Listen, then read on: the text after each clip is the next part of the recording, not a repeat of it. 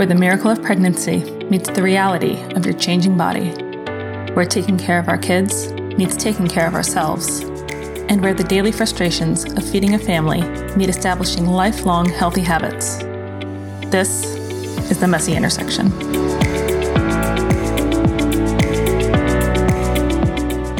Hey everyone, welcome back to the Messy Intersection.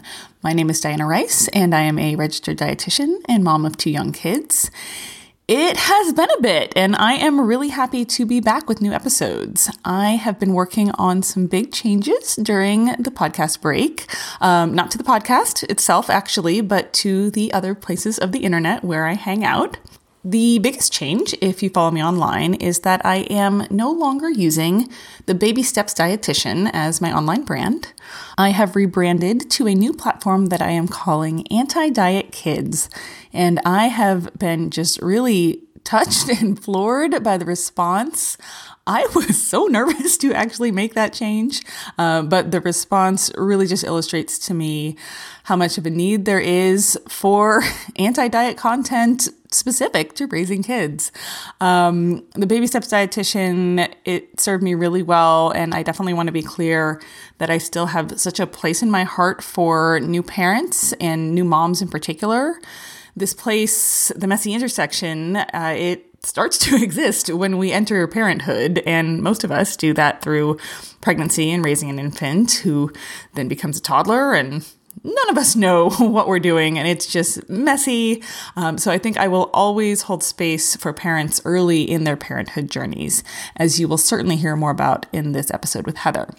But I think I also always knew that as my own kids got older and as I began to work with kids of all ages in my private practice, that I would want to speak to parents of kids of all ages in all areas of my work. And I didn't know exactly what that would look like until recently. And in fact, it was actually this conversation with Heather Caplan that you're about to hear that really sealed the deal for me on what I wanted that space to look like. Um, Heather is a person very invested in the anti diet space herself. And uh, towards the end of the interview, you'll hear me ask her, Hey, why are there not more resources tailored to parents in the anti diet space? And, um, Neither of us had a super great answer for that. And uh, I think a couple days after recording this interview, I thought to myself, okay, uh, I guess I'll be the change. Um, and it's been going really well.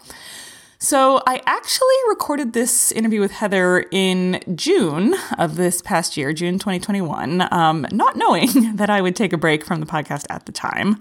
Uh, so, I really appreciate Heather's patience with me publishing this episode, um, as well as all of you listeners uh, out there for your patience with the podcast taking a break.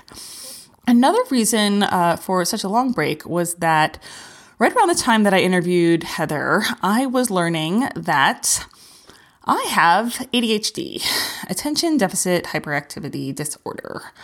Um, and this was only about six months ago, seven, eight months ago, and I am totally much more calm and comfortable about it now. Uh, but at the time, I was like, "Oh, what the, what the forking heck?"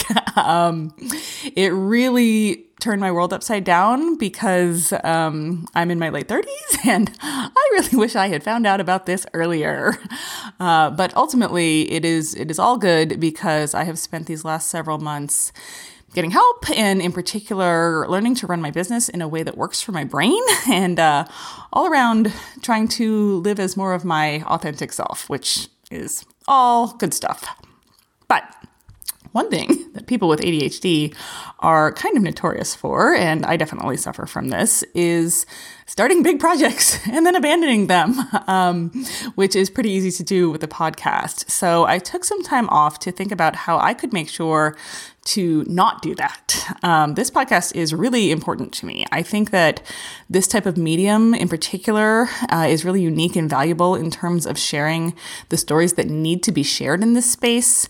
And so I want the podcast to thrive, and I wanted to take a little time off to make sure that I could make that happen. Um, so that's about it on that. I could probably talk more about the ADHD thing, but I will save that for a future episode. Um, but speaking of things that seemingly come out of nowhere and turn your whole life upside down, let's talk about this episode's guest, Heather Caplan. Before I dive into today's topic, I do want to share a content warning that we are going to be talking about pregnancy and, in particular, surprise unplanned pregnancies, which I know can be a difficult subject um, for, for people who are trying to conceive. So, if that is not something you are in a good space to hear about right now, uh, you might want to skip this episode. Totally cool. Um, but I have actually intentionally paired this episode with the one that is going to come out two weeks from now, which is an interview with another dietitian named Brooke Miller uh, about her infertility struggles and, in particular, secondary infertility. Uh, so stay tuned for that. So, today's guest is Heather Caplan. Heather is a non diet registered dietitian, host of the RD Real Talk podcast, and parent to three little humans. Her non diet work has been featured in various national publications such as the Washington Post, Runner's World, and Outside Magazine. She's on Instagram at HeatherDCRD, and you can find her work and how to work with her on heathercaplan.com. And as always, the content on this show is for informational purposes only and is not a substitute for professional medical advice. And the views I express are my personal opinions and do not represent the views of my clients or employers. Let's hear from Heather. Hey, Heather, welcome to the Messy Intersection. Hi, Diana. Thanks for having me. Yeah, I'm really glad um, that you're able to do this, especially given uh, your state in life right now. do you want to tell us a little bit about that and maybe a little more about yourself? Sure. I'm sure we'll dive into some of these things today, but currently I'm very pregnant, like could go any day now or could be a couple weeks you know we don't know and i have two kids i have a three and a half year old and a one year old freshly minted one year old we're in Colorado. I just am wrapping up work this week. I own a business like you and do some kind of media things. So I've been slowing way down on that end and just trying to somehow get ready for a third kid, whatever that means. I don't know. We'll see. Yeah, I don't know either. I'm just a mom two. So, you know, I call this podcast the messy intersection because I really see a unique place in life where women become mothers often through pregnancy and suddenly it's not just about taking care of yourself which becomes like even more important right to take care of yourself um, but also to take care of the little ones. And uh, in your case we're talking about some very little ones and about to be an additional little one. So just tell me, you know, what is your life like in the messy intersection right now? I would say like what feels like the messiest thing in my mind at the moment is like logistics of actually bringing this child into the world. So we have some extra hands coming on deck this weekend. My sister is coming to stay with us for a couple of weeks, but I've had a couple of like early labor scares, of course, in the middle of the night. And I'm like, what are we going to do? Like, we, who can I call at like 12 a.m. to come stay with my mm. two kids? So, those are like, that's kind of like where my brain starts to spiral right now is just like some of the logistics and trying to think through, like, really, how do we handle like three kids with two adults? like, we're outnumbered. What does that look like? And I think because this is my third time, I feel a lot more prepared in other aspects. So I have been more intentional about slowing down with work and then taking time off because I have some of the luxuries to do that and the flexibilities to do that. And I want to actually take advantage of that because part of wanting to work for myself was wanting to have that flexibility. So, like, why not use it if I have it? And also trying to kind of embrace that we'll need help the last couple of weeks have been a really clear indicator of that as I get less agile and more exhausted. And I'm like, you know, it's just okay to ask for help. It's okay to like lean on the village and to need people in your life who can support you and to not feel like I have to do a lot of this on my own, which is a constant reminder to myself. oh yeah. Now you uh, very recently relocated to Colorado. Is that right? Like, what's your, yeah. your what is your support network like there? Yeah, it's been a really tough move. I don't want to sugarcoat it. And I because a couple of people have reached out and been like, "Oh, I thought like you know, you always seem like things are together and I never imagined that like this move had been hard." I'm like, what am I doing wrong that I like I'm not being honest about this? So we moved last summer and we had a 10 week old at the time. And people are remembering last summer was sort of like a weird COVID limbo where we kind of thought things were getting a little bit better and like things were starting to open up a little bit. This was the end of July before, of course, things got much worse very quickly, probably because we opened things up. So we got out here, and the move had been planned for a long time, obviously, not knowing that we would be in a pandemic. So we got out here, and thankfully, we know a small handful of people that we knew beforehand, and then actually another family who's here from DC, like we are and they have kids. So that has been sort of like our only community since we've gotten here. It's just really hard to meet people. It's hard to explore a city when a lot of it's closed or doesn't feel safe. And then what we were able to do for a while, which was things we love to do, like hiking and being outside a lot, became increasingly harder for me to do as I got pregnant again and you know physically am hindered a little bit by that i can't really like carry my 10 month old on a hike when I'm seven months pregnant. So, a lot of the stuff that we did love to do that was kind of like helping us feel settled and adjusted felt inaccessible after a while, in addition to the fact that it then started snowing for many, many months on end. Oh, so, gosh. we were stuck inside and yeah, it's been a tough adjustment for sure. I'm I'm right there with you on that. We moved from New York to St. Louis when my second kid was three weeks old, uh, which was also a, a, planned move and not in a pandemic. Uh, but but I'm right there with you in terms of you know finding your support network. And uh, honestly, that's one of many reasons behind this podcast. Is I really don't think that women, whether or not they have to move with an infant, are getting enough. Uh, support and recognition for just how very challenging it is to be powering through with a baby that young and especially with an older one. So you mentioned that you run a business. Do you want to tell us a little bit about what it is that you do and, you know, how you've navigated doing that and also being a mom because I know I know a lot of moms are in that position whether or not you run a business you may be working from home now which sometimes feels like you're a solopreneur so yeah, yeah. tell us about that yeah, that was also a really tough adjustment when we got here because we had a great childcare situation pre COVID. Our first was in a nanny share, which I loved. It was actually a more affordable option for us than daycare in our area so which is mm-hmm. wild. So he he's always been with one other kid. That ended during covid. We weren't sure what was safe and what wasn't etc then we moved and running a business while also having a very small baby and a toddler who wasn't old enough for preschools here yet which he would have been in arlington. And not knowing the childcare situation out here. Like I, you know, in Arlington, I knew all the places to go to like look for recommendations or find someone. And here it was like starting from square one. And my husband was suddenly back at work after being home for a while and I'm in a place I don't know. and I'm mm-hmm. like sort of trying to work a little bit. So, my job, as I have set it up, is I do one on one nutrition counseling. I work mostly with athletes and disordered eating. And then I also have a podcast and I do some continuing education events for fellow dietitians.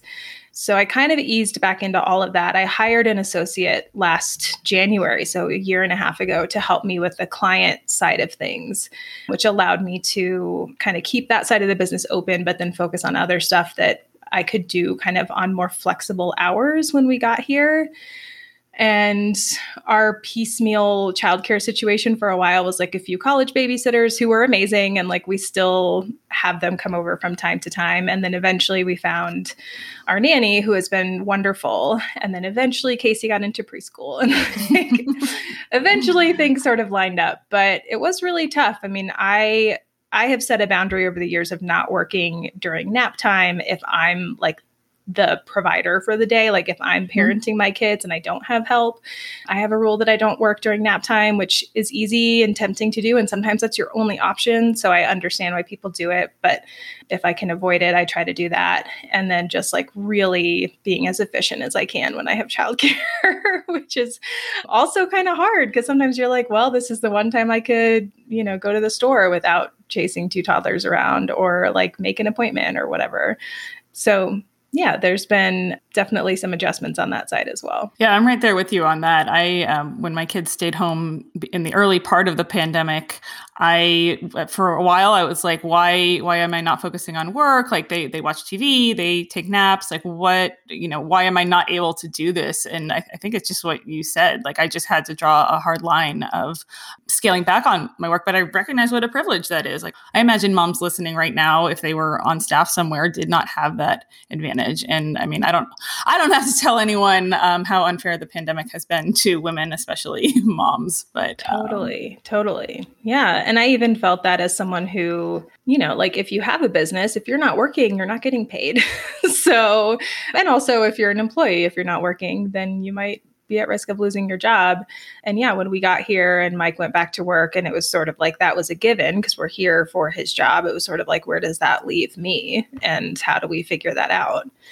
Um, yeah, definitely. So, and way too often that dilemma falls on the mom just because of the way that uh, right. Uh, so many things are structured. That's definitely the situation that I've been in. My husband was working full time from home from day one of the pandemic, and uh, it's not a criticism of him. Like, was not basically able to lift a finger to help out with the kids because of the nature of his job. And but I digress. Um, so, um, so if anyone listening uh, has done the math, Heather mentioned that she has a newly minted one year old and she is about to deliver a newborn baby. So, uh, Heather, tell us about your situation with currently being pregnant. Yeah, um, we might get into this part of it as well, but I I always sort of joke like no one is more surprised than me that we're in this situation. Um, I found out I was pregnant in October, and our second was born in May.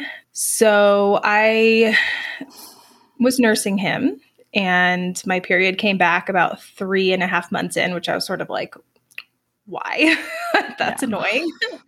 but on other levels, it's sort of, and that happened with my first as well. I think I was about four and a half months with him. But, you know, on some level, it's like, okay, well, this actually like helps a little bit with kind of knowing what's going on in terms of ovulation you would think. And then also, I enjoy running, and I know that if I'm not getting a, cycle, because I've been in that space before for different reasons, injury risk is higher due to those kind of hormonal shifts. And so I had just been easing back into running, and I thought, well, like, this is sort of frustrating because it's nice to have some time off from that. But for you know other health reasons it can kind of be a good thing so that happened at the end of August. And by the end of September, I was starting to feel like dizzy and really fatigued anytime I went for at what were at the time very short runs, like 10 minutes, 15 minutes maybe. I would leave and just like instantly feel really, really exhausted. And there was one day where I think I ran for like four minutes and was like, I feel like I'm going to face plant on the sidewalk. I just need to turn around and I need to go home. So obviously scaled back on that and was sort of like, man, what is going on? Gave it a week or two, figured like I must just be really tired. We have a four month old who's going through a sleep regression and I'm nursing him and I'm trying to work and we're adjusting to this new life. So, like, maybe it's all just too much and I need to just scale back. And I did have this thought in the back of my head like, I wonder if I'm pregnant. And so I had my cycle at the end of August and then was expecting it at the end of September. And I use an app and I track things and wasn't lining up. So a week or two into October, I was sort of like, okay, well, maybe it's just because I'm nursing. And so things are a little off, which is true. And I decided to order some pregnancy tests off of Amazon because I wasn't in any rush to find out. I certainly could have gone to Target or CVS or whatever, and I didn't want to do that. Took a test on a Friday night at the end of a week of hosting a virtual conference, which I sort of like wanted to live in ignorance during the conference. I was like, I just need to focus on the conference. I just got to host the conference. Took a test on a Friday night, really just thinking like I need to rule this out so I can figure out what else is going on. And, you know, I've been in this space twice before. Those lines showed up very quickly and very dark. and I was like, oh, we're not even like early, early, pre- like this is established. Okay. Okay, great. It was really confusing. I mean, if I'm to be very, very candid, like I sat on the bathroom floor for a good 10 or 15 minutes and just tried to think like how is this real at the time by that point we had a five month old and we had just put our kids to bed and i sort of was like how do i even go downstairs like how do i go i'm not someone who has ever like held that information and thought of like a fun way to tell my partner like i just go downstairs and i'm like i'm pregnant here's the test. So i did that and we both just like sat on the couch and probably for about an hour just tried to process that information because we weren't expecting it and we weren't ready for it and it just felt really really it felt surreal. It was like this can't this can't be real. This cannot be real. But it is and here we are the that feeling of this can't be real that's how we all felt about covid right as it started yeah. and it just it feeling really surreal and now on top of covid you know you found yourself in this situation as i'm sure that other women have, right? This is right. not a an extremely rare occurrence. Right. How I'm really curious just with I imagine a, a person with a toddler and a newborn. I mean, I've been there. Your body is not your own, right? You're especially when you're breastfeeding, yeah. which you, yeah. you mentioned that you were whether or not you intended to have a third kid at some point like there i think almost any woman feels a little relief as you approach you know certainly when the baby comes out and then maybe as you think about you know how much longer you'll be breastfeeding and at what point you know are you going to just be 100% in charge of your own body where were you yeah. at with, with all of that yeah, I started doing some math pretty quickly in my head because you're, I mean, my brain was just spiraling, like trying to make sense of this. Because again, like if I had calculated my cycle correctly, like we wouldn't be here. And I think my ovulation must have been delayed and blah, blah, blah. And I started thinking, oh my God, like first I'm thinking we're having another COVID baby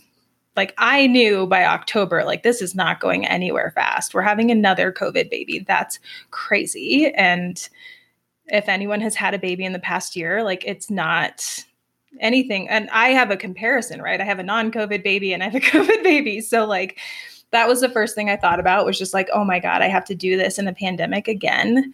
We already don't have enough support. Like, how are we going to do this? And then I thought, I started doing the math of like by the time this kid is born, I knew they would probably be 12 or 13 months apart. They'll be about 13 months apart. I will have been pregnant and or nursing for basically 4 out of the last 5 years, with the exception of like 10 months between when I stopped nursing our oldest and I got pregnant with our second. And that felt really weird too because I'm like that's like all of my early 30s. Like they're just they've been now attributed to like growing and sustaining human life. I think because I wasn't yet in a space where I had a lot of, like, I didn't feel like I had a lot of body autonomy. It was sort of like, okay, I guess we're just rolling right into this next one. Um, whereas with my first, like, I, I did have a break, and then you kind of have that mental space to say, like, okay, I'm ready to put my body through this again or to, to embrace this experience again. And that, yeah, it all felt really overwhelming, especially being, you know, five months postpartum and nursing was sort of like, I'm already still tethered to this one being. it's like, how am I going to be trying to nurse him and like being pregnant, which I ended up weaning him because I didn't, my supply just totally tanked. And yeah, like basically, I just did a lot of math of like, okay, so for basically four out of five years, like my body is just growing humans and keeping them alive somehow. Yeah, the things we go through. I was curious about whether the pregnancy impacted your breastfeeding relationship with your middle child. Did you have any strong feelings about that? Oh, I did. Yeah, I was really sad. And it still sort of makes me sad when I think about it. I, part of how I knew I was pregnant too was that my supply started going down. And at first I thought, oh, that's actually so if your cycle comes back, it's a little normal to have dips in your milk during the week that you bleed. So I had done a lot of research because I could tell that my milk was going down. And I'm like, I'm doing all the same things I did with Casey. Like, we didn't have any issues with Casey. What's going on? And the only thing I noticed with Casey, because my cycle also came back early, was that when I was running, I was having pelvic floor issues during my period week. And so I sort of was like, okay, well, I will anticipate that. But I noticed my supply go down. I met, met with a lactation consultant twice, tried everything she was telling me. Uh, the worst of which was a pumping power hour. Have you heard of this? Yes. Yeah. So I was doing that every night for about two weeks and saw zero difference in my supply and actually noticed that during that power hour, my supply was going down over the course of the two weeks. And I was just like, what is happening? Like, this is so strange. Maybe, you know, we'll just have to start supplementing and that's fine. Like, I can embrace that. And then found out I was pregnant and I was like, oh, oh, okay. And it went pretty quickly from there, which has been true for me now both times. Like, as soon as I started weaning, it was like my body just like shut things off. It wasn't like, like I haven't had the experience where I could just maintain like a one feed a day nursing relationship if I wanted to. It's like once we're done, we've been done. That's just how mm-hmm. my body responds. So I weaned him. I think the last time I nursed him was probably like mid November. So I maybe was eight or 10 weeks. And I've heard people say that they've been able to nurse like partially through pregnancy. And I'm like, all bodies are amazing and different and they do different mm-hmm. things. That was certainly not my experience. So we started supplementing right away because I'm like, oh, that's probably why he's screaming in the middle of the night. And that's probably why he's fussy in the middle of the day. like he's just not getting enough. So it made a lot of things make sense. And I had to sort of grieve this idea that we're done. And I didn't really anticipate that or plan for it. And then there's definitely a feeling of guilt of like, you know, I, I sort of feel like I took that from him. Like he didn't get to have it because of the situation that we're in. Definitely feel that. So it was it was a roller coaster of emotion. Is there a flip side or a silver lining of um, just being able to hand off the, the feeding element to other support people? A hundred percent, yes. So we had brought our nanny on around the same time, and that I was weaning him, and so it made it easier for me to kind of have a more structured work day for the first time in quite a few months. And he also started sleeping a lot better, which you know, again, like he wasn't getting enough. So it made sense that he wasn't sleeping great.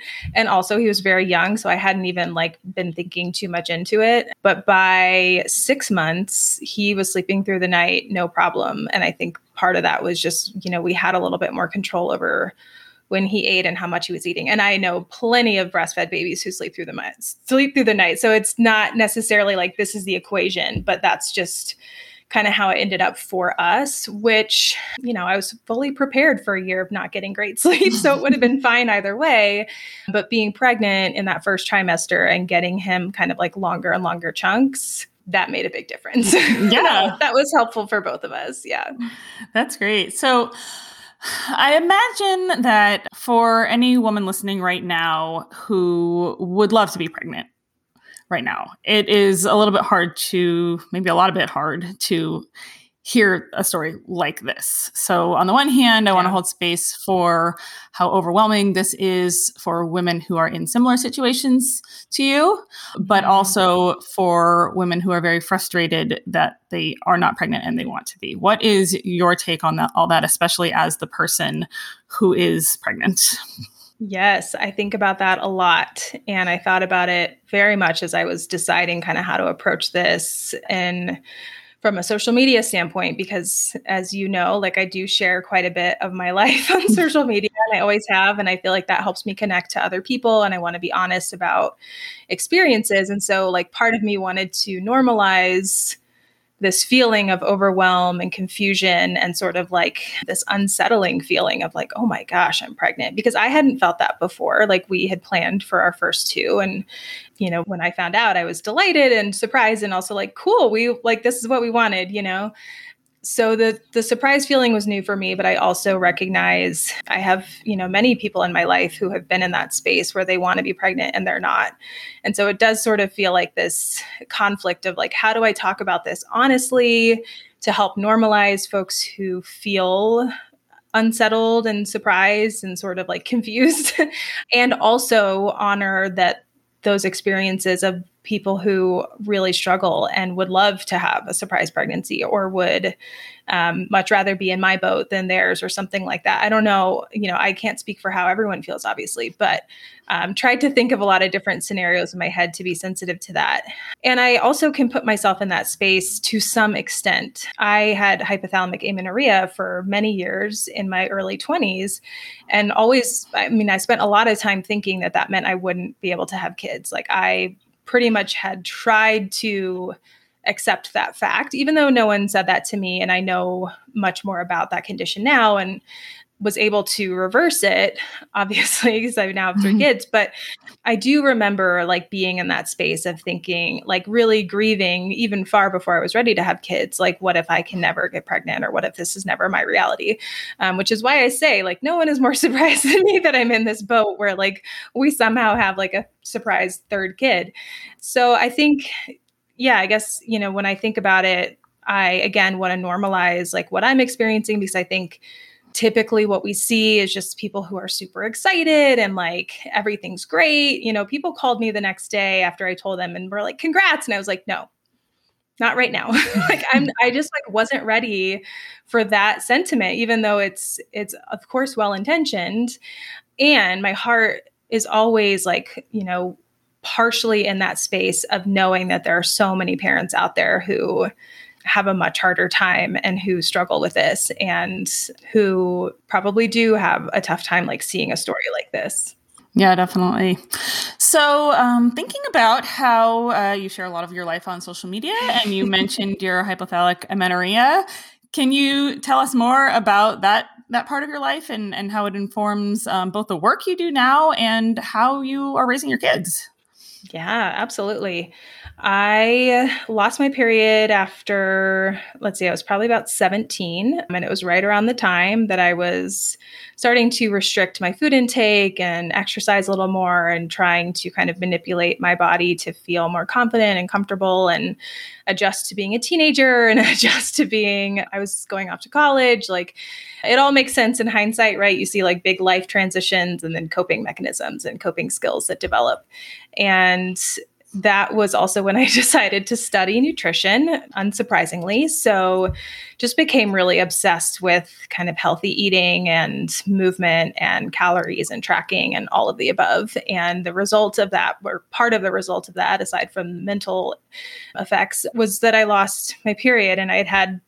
I think I went through puberty at about 13, 14. So it had been a couple of years and didn't get a normal cycle back until I was 24, um, almost 25.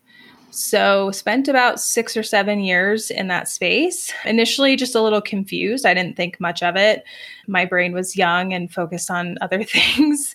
And then I think as the years went on, I was sort of like, this is probably not good. And it's probably a sign that I should be listening to from my body. And my body's probably trying to tell me something, but I don't know what that is. And I don't know how to fix it.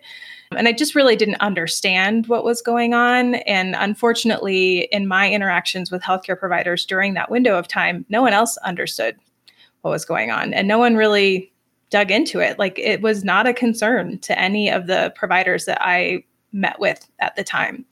Maybe because I was young ish, but regardless, it should be a red flag. like it really should be a red flag. So that is that has informed much of my work since then so I went on and on, and I actually started working for a lab in college where the principal investigator, the researcher, was studying amenorrhea, hypothalamic amenorrhea in young women.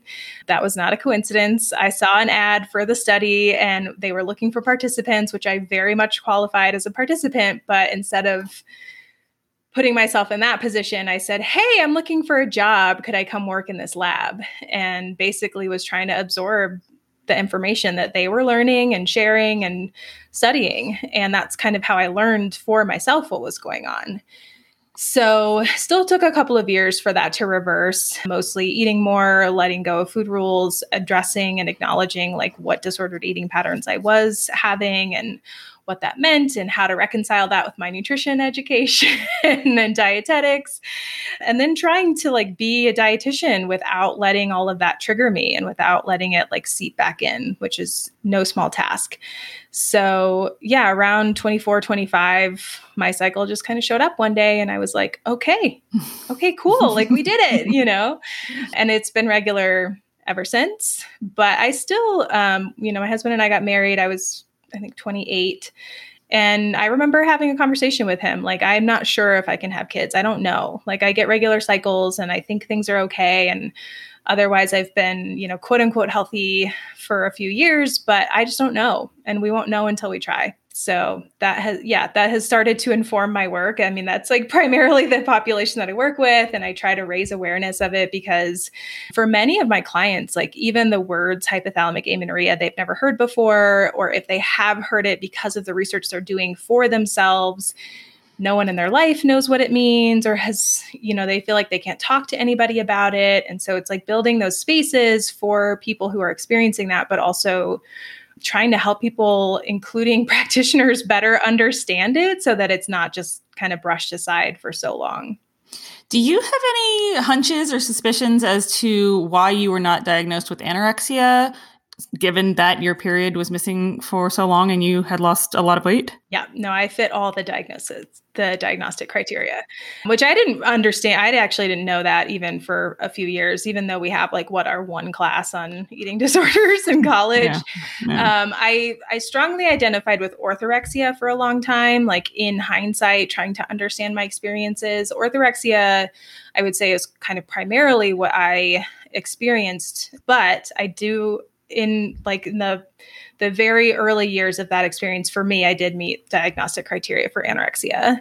And i th- the only thing i can think of as to why that was not diagnosed is a lack of awareness and education in healthcare. I didn't meet with a dietitian so if i had that maybe would have come up. But between nurse practitioners and physicians there's a pretty big knowledge gap yeah, and so that's interesting about orthorexia and you, you, identifying with orthorexia. Can you tell us a little bit more about what that term means?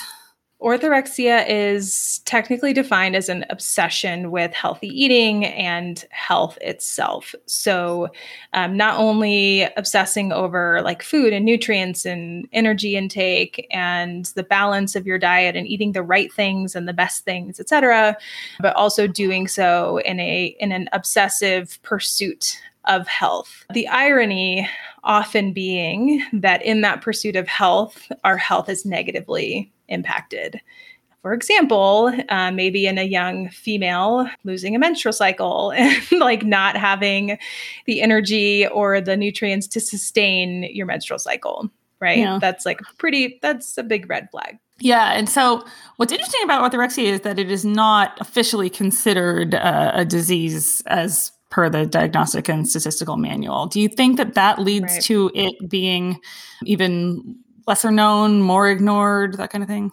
Yeah, I think that folks in the eating disorder space are really aware of it. I think some dietitians are relatively well aware of what it is, kind of how to screen for it. But yeah, it's not something we can diagnose, which means there aren't objective criteria for saying this person does or does not experience orthorexia.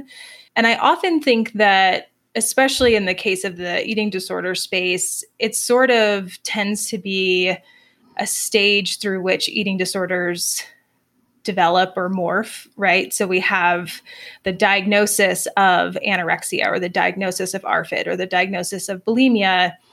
And through treatment, someone might kind of transition into a space where they don't make they don't meet that eating disorder diagnostic criteria anymore, but they've become really obsessed with healthy eating and healthism and so therefore they kind of are in more of this orthorexic space as part of their like transition into real life or out of treatment. So I think we see it a lot in sort of like stages of eating disorder treatment, but unfortunately what I think still goes like largely unacknowledged is how normalized those behaviors and tendencies are in our culture at large. Yeah. So, what I'm thinking about right now is how easily an orthorexic mentality can uh, show up when we think about feeding our kids in terms mm-hmm. of we would never restrict our kids. We don't typically see kids purging, but with the adults being the ones bringing the food into the homes and serving the kids and that's very much part of their job it we can really easily let any orthorexic tendencies we have of our own filter into what we are feeding our kids. Do you, do you see this in your clients, your friends, that kind of thing? Have you experienced it yourself? all of the above. All of the above. Yeah. I think it was a little shocking to me when I started feeding my first how quickly some of that popped back up because I'm like, I am years out of this. I'm an intuitive eating dietitian. I am non diet, blah, blah, blah. And then you start feeding your kids and you realize, I think it's a combination, at least for me, I will say it's a combination of my own childhood feeding experiences and having that as like really the only basis of like how to feed a kid because it should seem like in some ways it's like oh this this has got to be pretty easy. And then you don't know how your kid's going to respond so it's just not easy. And they change and their preferences change and their abilities to feed themselves change. So i think you know drawing upon our own experiences and like going back to our own childhood can pop up or at least it did for me. And then recognizing like what you get concerned about you know like oh is that too much of that? Or should i offer this? Or am i allowed to give him this? Or not allowed to but like is it the right idea to give him this bar instead of like making something? Or you know mm-hmm. is it okay for him to have the frozen waffle instead of like a pancake that i make from like bananas and whole wheat flour or whatever?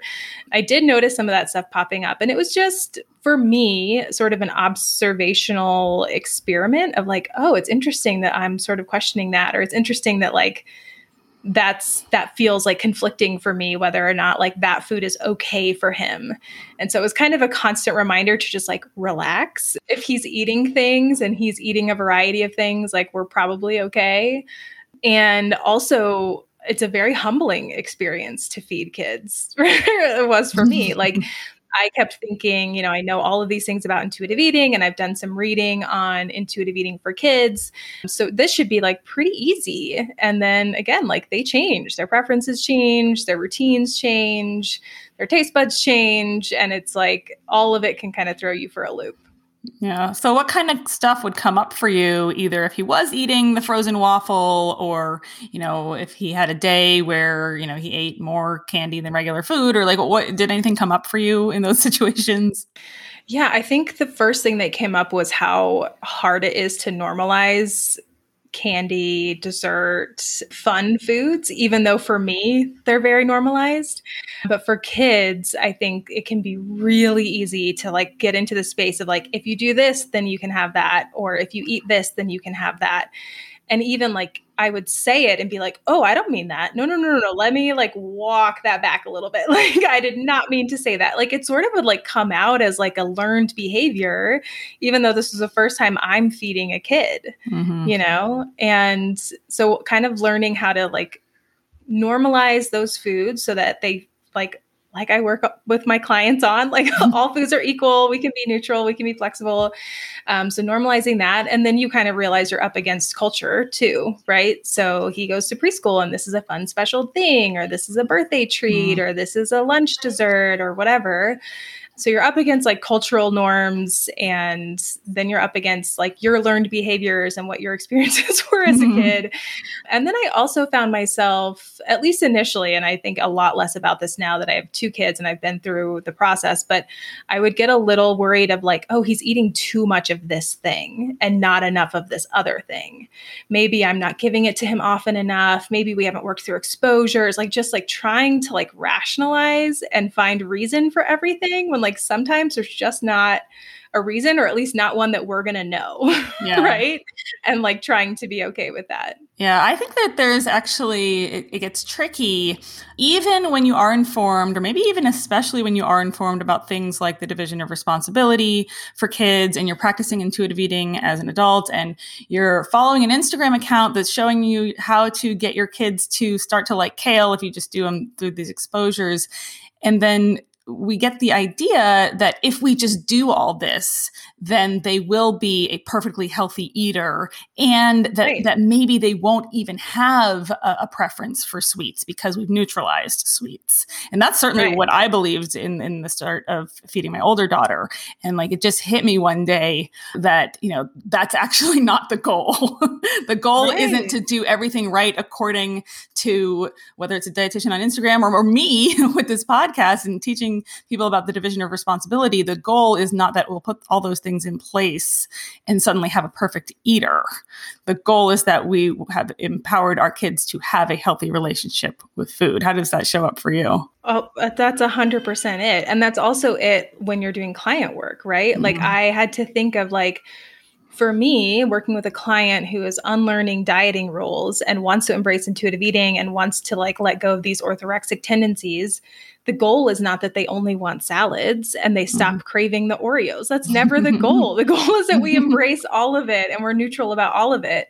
And so yeah, 100% I I was definitely entering that first feeding experience under the operation or under the assumption that if I if I do the division of responsibility right, and if we give him all these different foods and we expose him to different things and we normalize treats, like he won't want them as much. They won't seem as special. But like mm. the, at the end of the day, those taste a certain way to kids and to us, right? So like, of course, he's going to want those things. And it was more of a practice of like turning the lens around and being like, you have to be okay with that. Yeah. Not not him. You have to be okay with it. Yeah.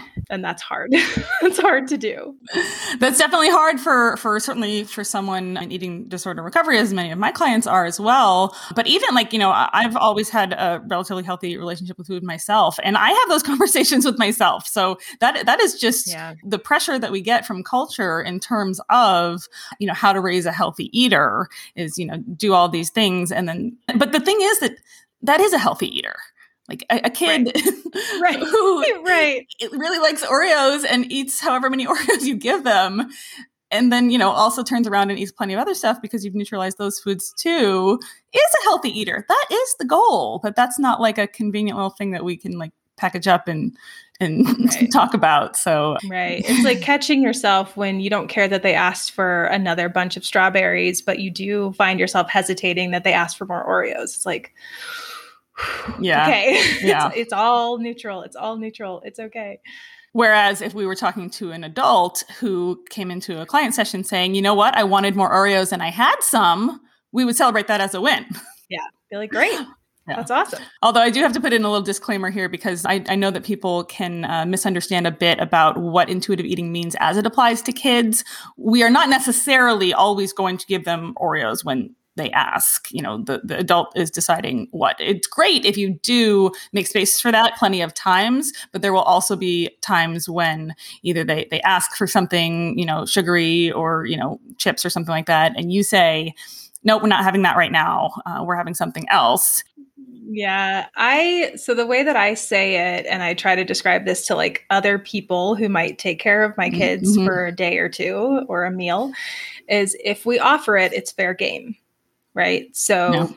if we're getting dinner ready and I have put um, his plate together and we've already said, I'll, I'll usually say, do you want like chocolate chips or a cookie or do you want a cookie or a little bit of ice cream or do you want like whatever the options are you know i usually give him two choices and his dessert is like part of his dinner and if he says well i want this and i'll say that's not on the menu tonight sorry yeah. you know because that's the easiest way for me to realize why i'm not offering it it's mm-hmm. not it's like i we're not this is not like a fully extensive everything we have in the pantry menu you have two choices yeah. you can yeah. choose from this or this uh, and so now he has started asking we'll be getting dinner ready and he's like um is such and such on the menu tonight i'm like yeah tonight it is yes yeah, that's really great for kids to learn. And I kind of had an epiphany around that because I did the exact same thing with, you know, the the treat foods, quote unquote treat foods. But um, as it happens, one of my kids is just obsessed with asparagus and was really asking if we would be having asparagus for dinner. And I actually had some in the fridge, but it wasn't. I'm gonna make this right now. Yeah. And we basically went through the exact same thing of that's not on the menu, and she got upset, and there were tears, and I was like, I think this is good. I Yeah. Well, so. see that that's the thing is like if you are going to do it with one type of food, you have to be doing it with every type of mm-hmm. food. So like the same way that tonight the ice cream isn't on the menu, but here are your other two options. Like I'm also not serving you fruit salad. Mm-hmm. Like we're doing a veggie and we're doing whatever. Like fruit's not on your dinner plate tonight, you know? like yeah. it just I've it is a practice in like being the same about everything as opposed to like just treating the quote unquote special foods or treat foods that way. Yeah and that that is food it's a work it's food neutrality right you know we are right, trying to right. you know we, we can talk all day long about wanting to neutralize foods and but to execute that would be you know basically you know what we're talking about here and i, I know a lot of parents yeah. run into the situation where if their kid's having cake or a donut or whatever and the kid doesn't finish it they're like oh they're just such natural intuitive eaters look how and it's so great that they didn't finish the treat food but we mm-hmm. have to apply that mentality to whatever the food on the plate is because right. when we really think about why if we can if we can you know that there are times that there are other barriers why a kid would have a low intake but for the most part if everything else is in place if they choose not to eat whatever it is it is because they are honoring their appetite and we don't know what their right. little tummies what goes i honestly i do not know what goes on in there yeah, we, you know? it is a real mystery yeah. that is for sure yeah i will never know so, um, you know, in talking as you did about, uh, you know, the clients you work with in your business, you didn't dive too much into the fact that you, as a provider, are very much aligned with the Health at Every Size approach, and you run a continuing education organization that is all about the Health at Every Size approach. So, here's my question. Mm-hmm you and I, as moms of young kids, struggle with this. and, you know, I'm not going to say that there aren't some resources, that there's a handful of resources. I try to be one of those resources. But in yeah. terms of the, the health at every size conversation at large, my experience has been that this is, it's not entirely ignored, but it's not a big part of the conversation. What's going on here? What, what in, in your interpretation? So I don't know if I have a great answer to this, but I some reflections and kind of thoughts that pop up for me initially are that I can think of a lot of providers that I've worked with in this space who don't have kids. So I think part of it is lived experience and like where we're coming at this information from. Like, unfortunately, you know, prior to having kids, I didn't think a whole lot about how intuitive eating applied to kids. so yeah. I think part of it is the lived experience of the providers in the spaces, and especially those who have big platforms and are taking up a lot of volume in some of those conversations, so to speak. I think that's part of it. I think part of it is also that I think that many providers work with adults in a variety of ways, but to work with kids is like such a specialized part of the profession, right? Like, even within eating disorders, you have a lot of practitioners who work with eating disorders, but don't work with adolescents or don't work with young kids. It feels like a very niche population to work with whereas like adults can willingly come to a provider and can willingly enter these spaces and be part of these conversations so when you go into private practice i think like if we looked at the percentage of folks who work with adults versus kids my guess would be the kids percentage is really low so that's that that's what comes to mind for me is sort of a combination of all those factors. And additionally, I think if we looked at probably the research that exists right now in weight inclusive care and intuitive eating or non-diet practices as interventions for health outcomes, my guess would be like 99% of it is on adults and we don't have that data for kids yet. All of that being said, professionally across the, the healthcare spectrum, it is, I think, widely known that it's contraindicated to put a kid on a diet or to have kids, quote unquote, lose weight during developmental stages. And yet, like weight normative care just can't quit. And and yet there is still rampant anti-fat bias across pediatrics. I mean we've seen like in the wind facebook group we've seen posts as young as like i work in a nicu and they're concerned that this baby has gained too much weight like this newborn baby that they're in the 99th percentile which is as problematic as saying you know they have this quote unquote high bmi as if that's like the one tool that we should ever turn to to decide whether or not a body is okay. so it's it's definitely there's a huge huge gap in knowledge as practitioners. I think probably research lived experience for the folks who do have kind of strong platforms and voices in that space or maybe they've chosen not to involve kids. I don't know and then also just again this being like quite a specialized practice to work in pediatrics i think that probably has something to do with it as well i remember thinking when we were first starting to feed Casey and he was first starting to show preferences for certain things. And I was like, oh, he has opinions now. Like he's a toddler and he has opinions about what we feed him because he was a very like quote unquote adventurous or flexible eater up until a certain point and then he just wasn't you know they change and i remember thinking like telling myself giving compassion to myself and saying you are not a pediatric dietitian. Mm. You don't have to be the expert at this. Like other people have this figured out. you know, just because I am a dietitian doesn't make me a pediatric dietitian, you know? So I think it's, I think part of it too is just that kind of specialized practice being a smaller part of our like greater profession. What are your thoughts? Curious. well, I might be an outlier because it has always felt more natural to me to work with kids than to work with adults. And I, I, really had to push myself into working with adults. And the reason for that is not that kids are easier to work with, but when you are working with a kid, you are actually working with an adult right i'm not sitting and telling a five year old how to do the division of responsibility but right. you get you get to instruct the adult on exactly what to do in terms of like this is this is the best practice do it this way. You know if this situation comes up this is what i would recommend to do versus when i am working with an adult i don't dictate what to do. Mm-hmm. And, and i should say you know when i'm working with a parent i am still working within you know whatever the habits are that are most important to their family their cultural preferences and stuff like that. I'm not saying you need to give your kid one serving of beans and one serving of whole grains and like whatever. You know it's but i can still i can still say hey what if you did this? You know we have a lot of research that supports doing this. But with the adult i have to dig into their motivation of you know well where's this coming from? Which now i've gotten a lot better at and, and because of how how much they intersect because i find that when adults are not able to execute my recommendations for feeding kids it's not because they don't believe me it's because there's something in their own relationship with food that stops them from being able to do that. And then I say, well, I don't think your kid right. is the client. I think you are the client.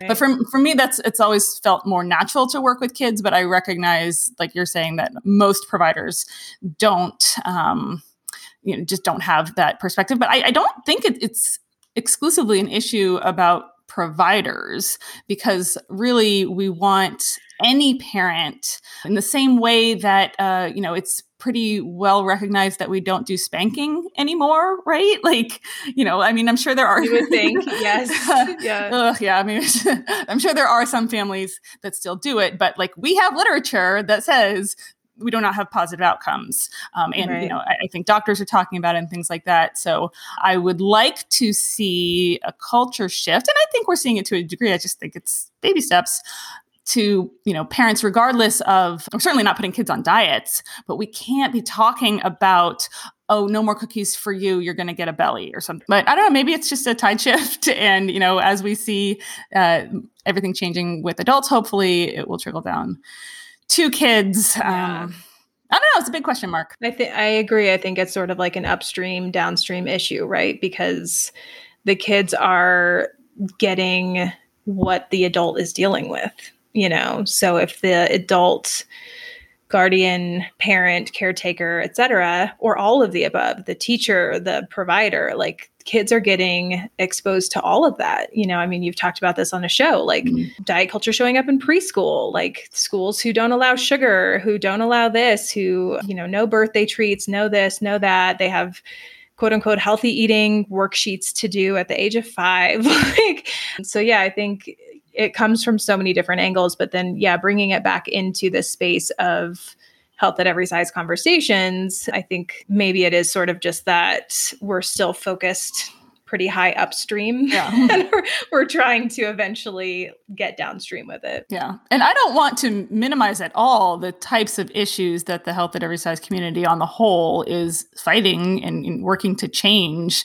To a degree there are bigger fish to fry but for me the reason that it's important to help kids cultivate a healthy relationship with food is they are going to be the adults that are either right. perpetuating weight stigma or not one of these days and yeah. you know how are we going to shift as a society if we're not um, it's, it's, the same as you know being an anti-racist parent. Like we are seeking to change something here. And yeah. we have to be active in in doing so rather than just let the world happen to our kids and let them you know make their worldviews based on that. Right. That's my ted talk. Thanks for coming. Yeah. yes um, so Heather, I really appreciated you coming on the show to share your story today. Is there is there anything else you want to share before we go? I don't think so. Mm-hmm. Just you know, we're all doing the best we can, so be gentle to yourself, no matter what thing you're facing or challenge you're trying to navigate at the moment. Absolutely. Well, thank you so much, Heather, for coming on the show, and take care. Yeah, thanks, Diana. Thank you so much for tuning into today's episode with Heather. As I mentioned, I hope you will tune in for the episode coming up in two weeks, which is with Brooke Miller, who has struggled with infertility and miscarriage. And then after that, we are going to be digging into some real anti diet kid stuff. I am really, really excited for you to hear what I have planned. I am really going to be digging into what I've learned are some of the most common issues with raising anti diet kids. Um, sugar, intuitive eating, your own body image, um, your past disordered eating, your present disordered eating. All, all that stuff uh, is coming up on the show, and I'm excited to share it with you. But um, if you are a person who is in the business of raising anti diet kids, or even is slightly interested in starting to raise anti diet kids, I would really love for you to come join me in my Facebook group. The group is called raising anti diet kids. Uh, but I should mention that if you were in the original fan group for this podcast, uh, which at the time was called the Messy Intersection Podcast Community, you are already in this Facebook group. I didn't want to manage two Facebook groups because I have ADHD. And so I rebranded the original group to be both a place to talk about issues related to raising anti diet kids as well as these podcast episodes, which, of course, are all ultimately going to be about raising anti diet kids. Um, and honestly, it's been going really well. I have been so encouraged by the support that people are sharing uh, in that Facebook group and their eagerness to learn and the patience that members show to each other, um, and also the, the resources that we're sharing there uh, podcasts, books, peer reviewed articles, uh, you know, you name it. So it's a really great place if you are trying to unpack uh, some of these things that you have learned about diet culture and you don't want to pass along to your kids, but you're not sure how. And I, I get it. It is messy, messy, messy, messy with a capital M, and uh, you don't have to have it all figured out. You don't. We are all in this to learn and grow together. So uh, you can search for Raising Anti-Diet Kids on Facebook, uh, or you can go to facebook.com slash groups slash anti-diet kids, uh, or you can just find it linked in this episode's show notes. Uh, so I really hope to see you there. And one more thing you can do if you're enjoying the show is to rate and review this show in your podcast player. As you have probably heard on every other show you listen to, it really helps this show show up in searches so that other people can find it. And just on a personal level, every time I see that there's a new review, it's like it's like a surprise birthday present and it, it just makes my day. Um, so if you're in your podcast player right now, why not take 30 seconds and leave a review? So thanks for listening, and until next week, embrace the mess.